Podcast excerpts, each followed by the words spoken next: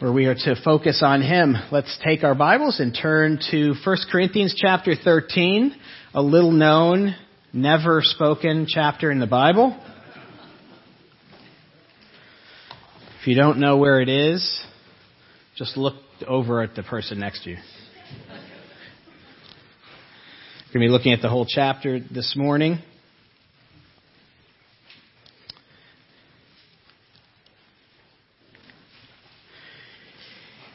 In his best-selling book, Into Thin Air, Jon Krakauer tells the story of the ill-fated expedition to the summit of Mount Everest in 1996.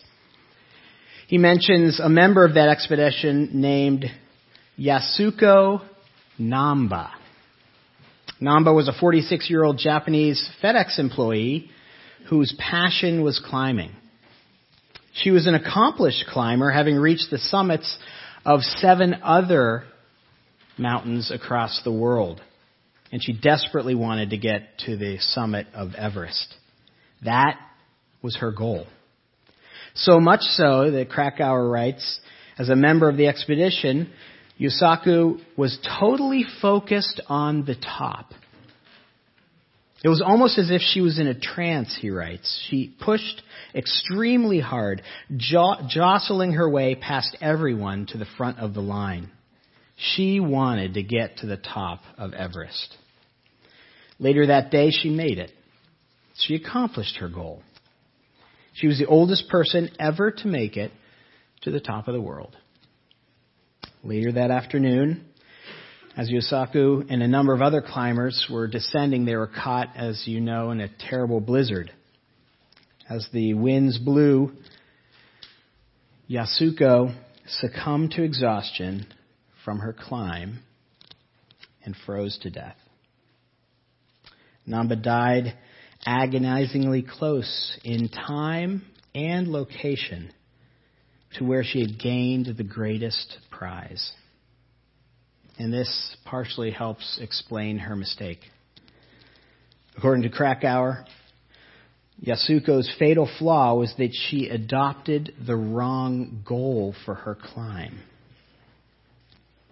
Yasuko's goal had been to get to the top of the mountain.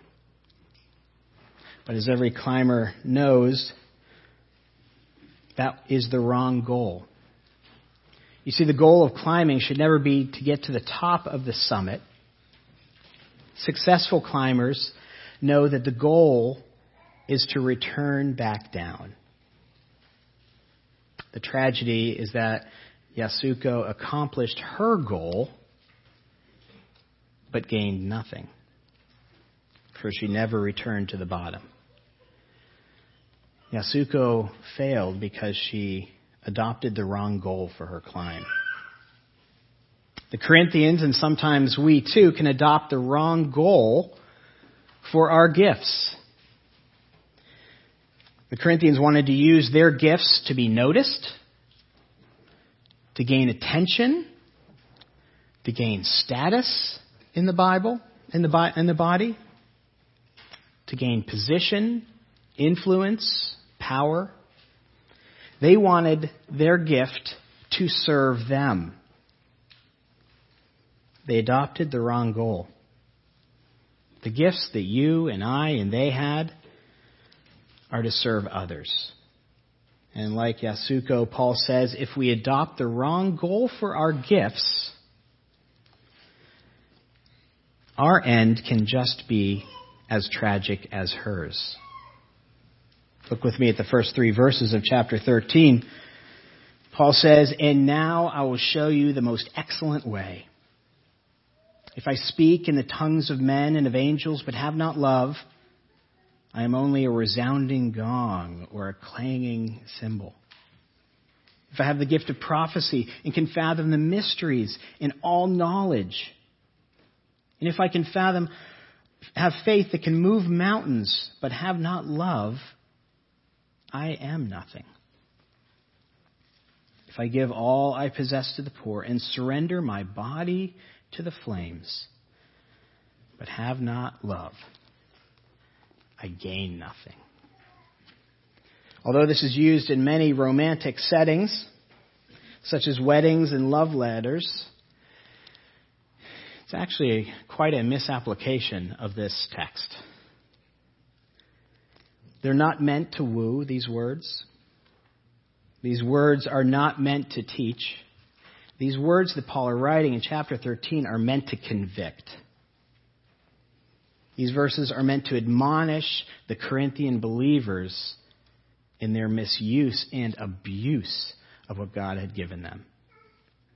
See, the Corinthian church, as we've already studied, is greatly divided on many fronts. And front and center of that division is where gifts are concerned. Some thought themselves more important because of what they were doing in the body. Some had used their gifts to draw attention to themselves. Some were using their gifts to gain power and position and influence and status in the body. In essence, they'd adopted the wrong goal for their gifts self. So Paul pens a pretty harsh corrective in these verses. He says that in all your giftedness could add up to absolutely nothing. A big fat zero. And that's what Paul is saying in these first three verses. And his corrective is that love needs to be the goal for using our gifts. Love needs to dominate your motivation. Love, love's dominance is what he is imploring the Corinthians to use their gifts for. What Paul is doing here is actually constructing a kind of a superlative ladder, if you will, to make a point, which is if love is not the underlying motivation for what you're doing, it's noise. If you're using your gifts out of any motivation other than love, you gain nothing. To make this point, he uses the gifts that, that are most important, most cherished in the Corinthian church. And he starts out with tongues. This was the most divisive gift. We'll deal with it in more detail next week. And Paul says that even if you have that gift and you're not using it with the motivation of love, you're an annoying noise. Now, some believe that Paul is referencing angelic, uh, angelic languages here, men and of angels. I, I tend to interpret that as he's, he's using hyperbole here. He's going beyond. You, you, you speaking in tongues, known tongues. What, what, even if you spoke in an angelic tongue, even if, if your tongue was, was that amazing, even if you're, if you're doing that without love, you're a noise. Next, Paul moves on to the gifts of knowledge and of prophecy and of faith in verse 2. And he says, even if you had these formidable gifts, I mean, think about that prophecy and knowledge and faith. If you had these gifts and are using it to gain status and attention and using it to crush others, it adds up to nothing. Gifts mixed with pride gains you nothing. And we all know what that looks like, don't we? I mean, just think of somebody who has a lot of knowledge, but uses that knowledge in a way to humiliate others to make others look bad. Do we all know people like this? Person who lacks kindness and humility and gentleness. They talk over people. They don't listen to people when they're talking to them. They belittle people with lesser knowledge. Their correction is harsh. They ignore and dismiss and disdain others because they have this knowledge. It's pretty unattractive, isn't it, that picture? That's what makes people like R.C. Sproul and Al Mohler and Tim Keller, that knowledge mixed with humility, that's what makes them so attractive. We're drawn to them. Because they have they don't have that pride of knowledge. They have this sweet humility and love. Lastly, Paul moves on to the sacrificial gifts. The gifts of doing in verse 3. Generosity. If I possess, if I give all I possess to the poor, he says. What could be more generous than that? What could be more loving than that? I mean, come on. If you, if you give sacrificially, we're always talking around here about sacrificial giving, right? If you give sacrificially, that has to be in love, right? Well, nowhere is our heart more Jeremiah 17:9ish than with money. Nowhere is it more deceitful. There's a lot of bad motivations for giving. For stature in the church, for influence. You know, I'm giving but with strings.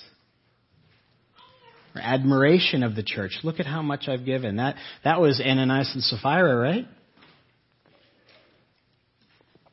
even to the point of you can give and think you're earning clout with God.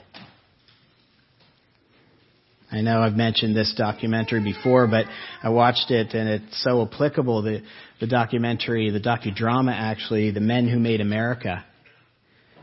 And it, it tells about how these five men at the turn of the 20th century were so integral in, in building America. And they built amazing fortunes, the fortunes of Rockefeller and Vanderbilt and Morgan, Carnegie, and Ford. And, and they were all intertwined at that time. And they were all competing to see who could make the most money. That's what that showed me. I didn't know their lives were so intertwined. But that's very interesting. When they retired, they continued to compete. Do you know how they competed? Who could give the most money away? Who could give the most land away? Who could have the most libraries and, and uh, museums and train stations named after them? Now, I don't claim to know their hearts. But if it was done because of their legacy, because of their name, because of how they wanted to be remembered, how they wanted to be remembered, Paul would say it gains them nothing. Empty. That's the same in the body with money. We all have to be vigilant over why you gave what you just gave. That's why I had the reason put back up here because of Christ, because he looks at me and sees Christ. And he put my punishment on his own son. Paul goes on to say that you can even give the ultimate sacrifice. Give, offer your body to the flames, he says. You can give your life. But if it's not out of the motivation of love, even that sacrifice can gain you nothing. Isn't that amazing? You can give your life in a, in a, in a, in a selfish way. And that, perhaps, is what puts Christ's sacrifice in such great relief, doesn't it? Christ gave his life and it had nothing to do with gaining anything. Do you realize that? You and I, we do things, we have voids in our life that marriage and friendship and parents and children fill. Christ had no void in his life. He needed nothing. He had perfect relationship already. He was perfectly fulfilled already in the Trinity. He wasn't coming to earth to gain anything. He had nothing to gain. He did it selflessly. His motivation for stepping into our shoes of temptation and thirst and hunger and aches and pains and relational hurts. Could you imagine how deeply it hurt him when he saw Judas Iscariot dip that bread in the bowl with him.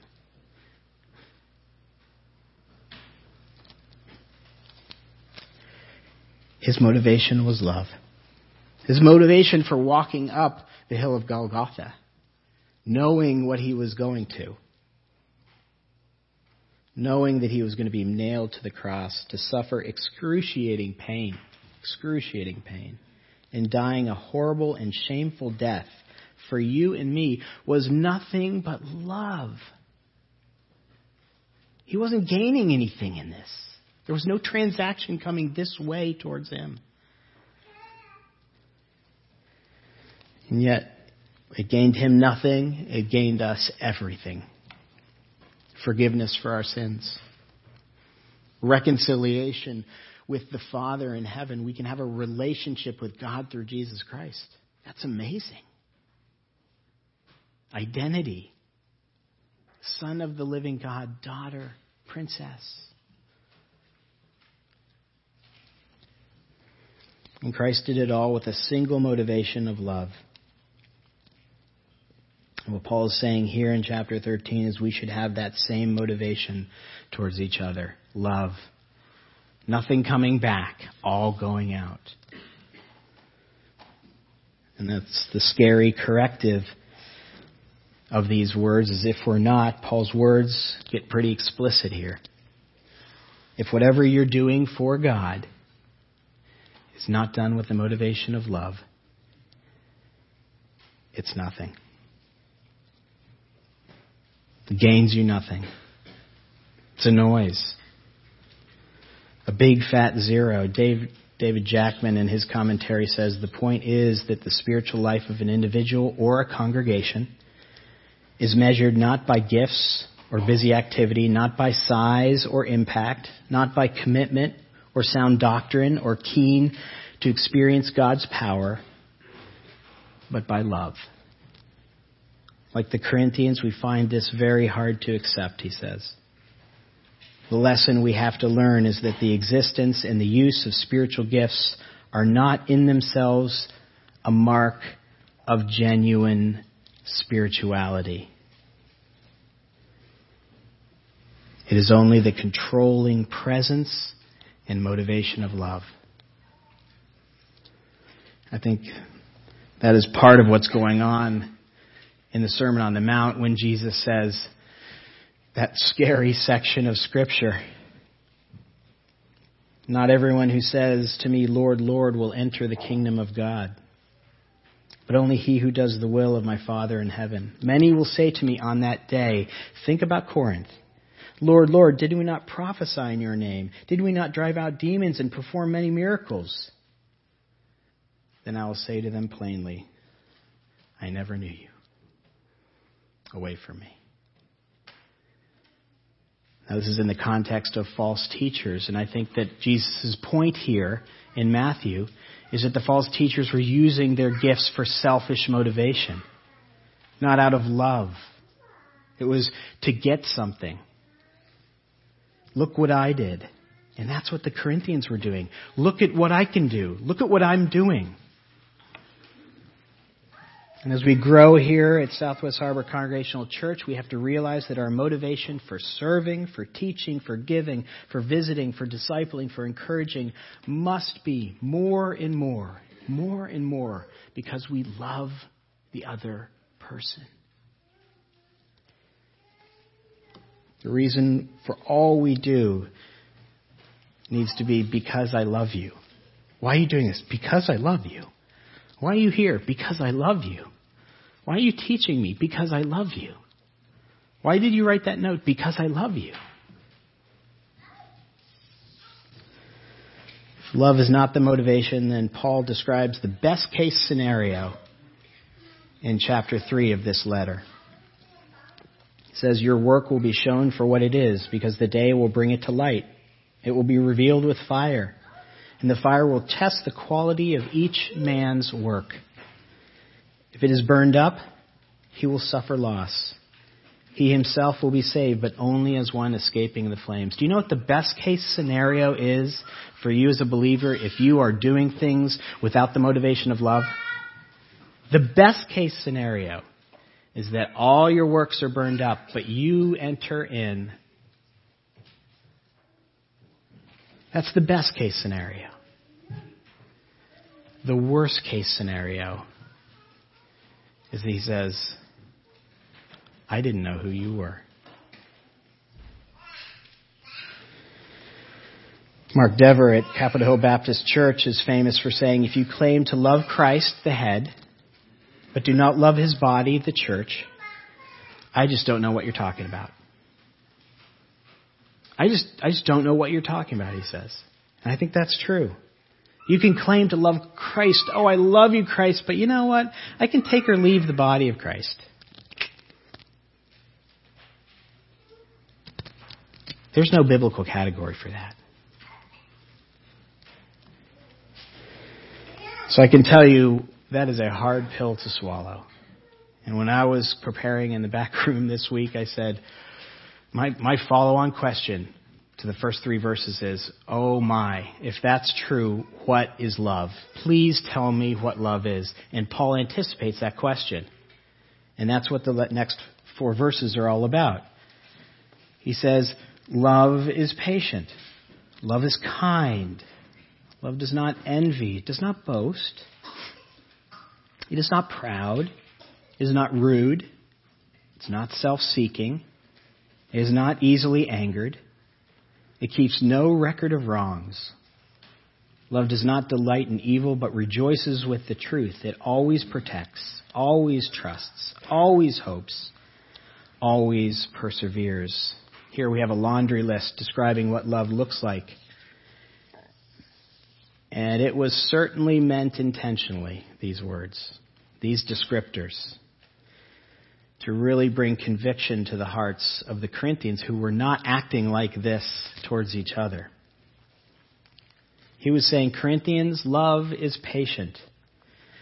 You know what? You don't roll your eyes at fellow believers, even when they say something that might not be correct or ill timed or they say the same things over and over again, you never roll your eyes at a person in the body of Christ.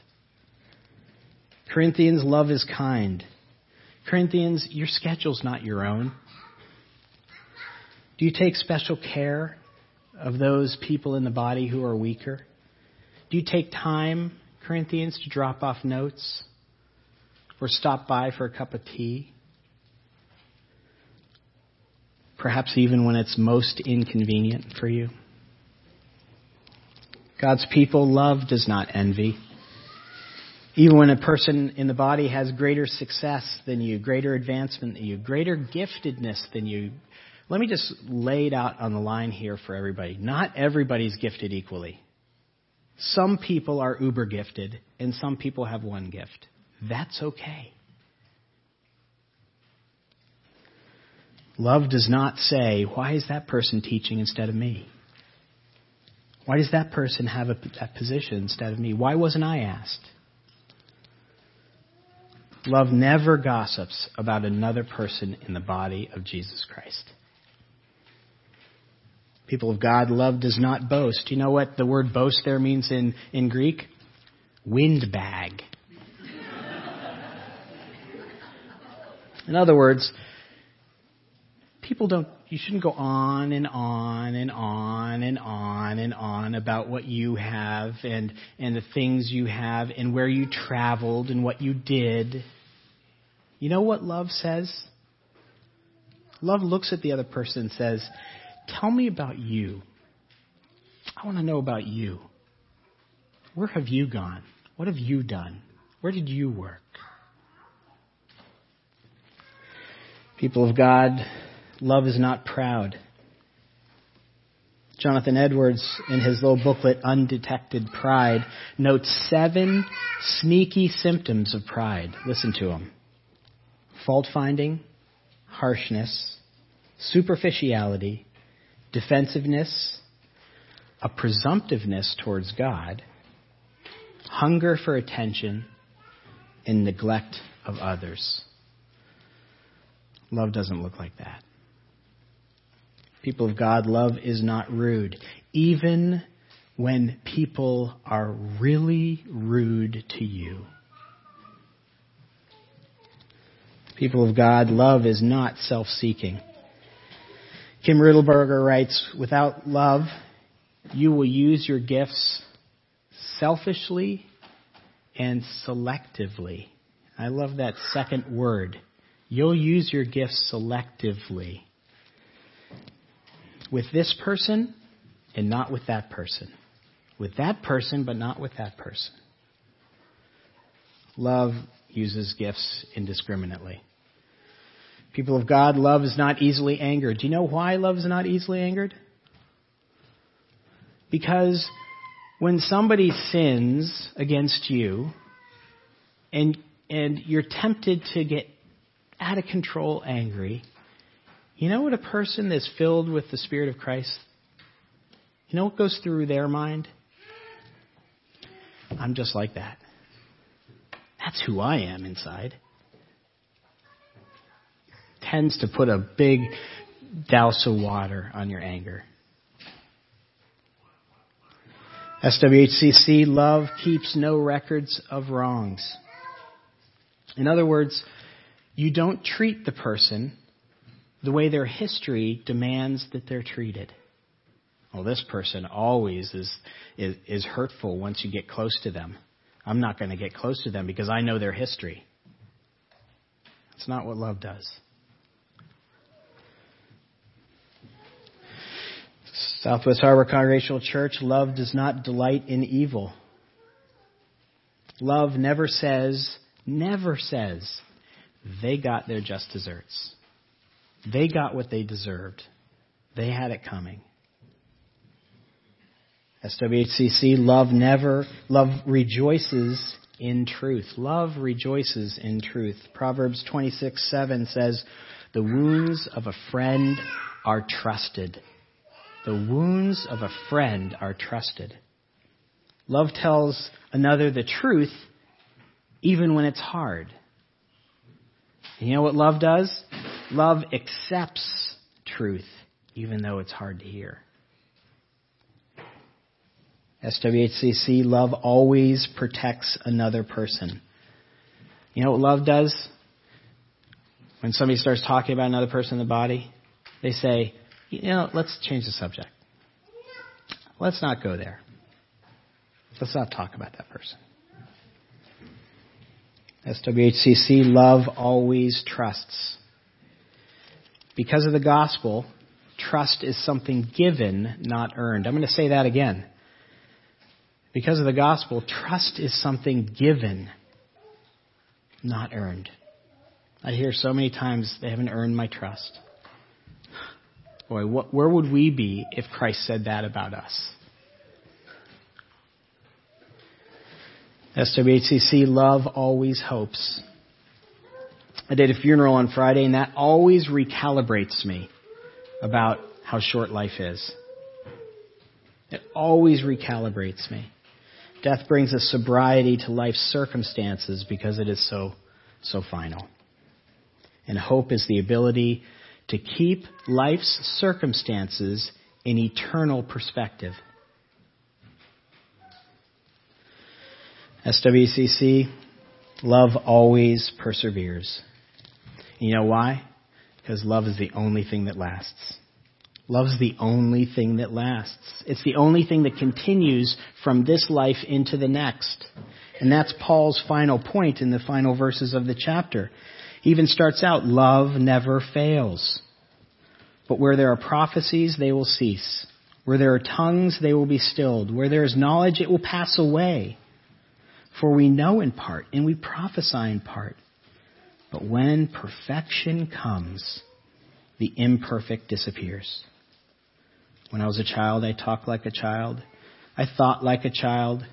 I reasoned like a child.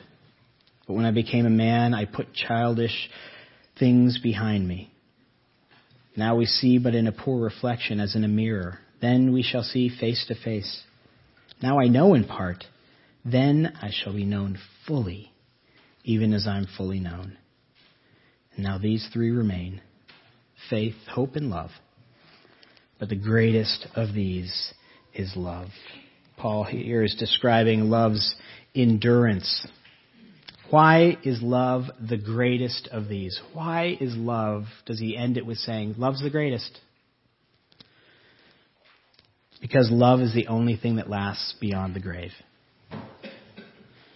Paul really wants to put these three chapters in relief when he says in verse 10, when the perfect comes, the imperfect will disappear. He's speaking about Christ's second coming, the consummation, when the kingdom of God will once again be here. And that knowledge changes our thinking. When you realize that the kingdom of God is going to come back and change everything, it changes the way you think. It changes your perspective. Paul says here that all the gifts that you Corinthians think are so important, prophecy and tongues and knowledge, that you treasure so highly, they're at best imperfect. They will not be needed. They'll be absent. They'll cease to be when God's kingdom comes. So he's, he's saying implying to them, why are you putting so much emphasis on this when those things are going to be gone anyway? That's what Christ's second coming does to us too. It radically changes our perspective on what's really of value, doesn't it? You know, we, we guard our reputations so, so hard. We, we guard them, we put layers around. What's our reputation? Our position, our intelligence, our perspective on what we have, on how we dress, on our appearance, on if we're handsome or beautiful or not. That doesn't matter. It's all going away. Why put such emphasis on them? It also changes, the kingdom of God coming changes your childishness, or at least it should. Verse 11 we read it and we think, oh, how sweet. Oh my goodness. This must have hit the Corinthians right between the eyes. You know what Paul's saying? Grow up. Grow up, Corinthians. You're childish. This is child's play, what you're doing. Children are preoccupied with themselves. The world revolves around them, and part, of maturity is being this way.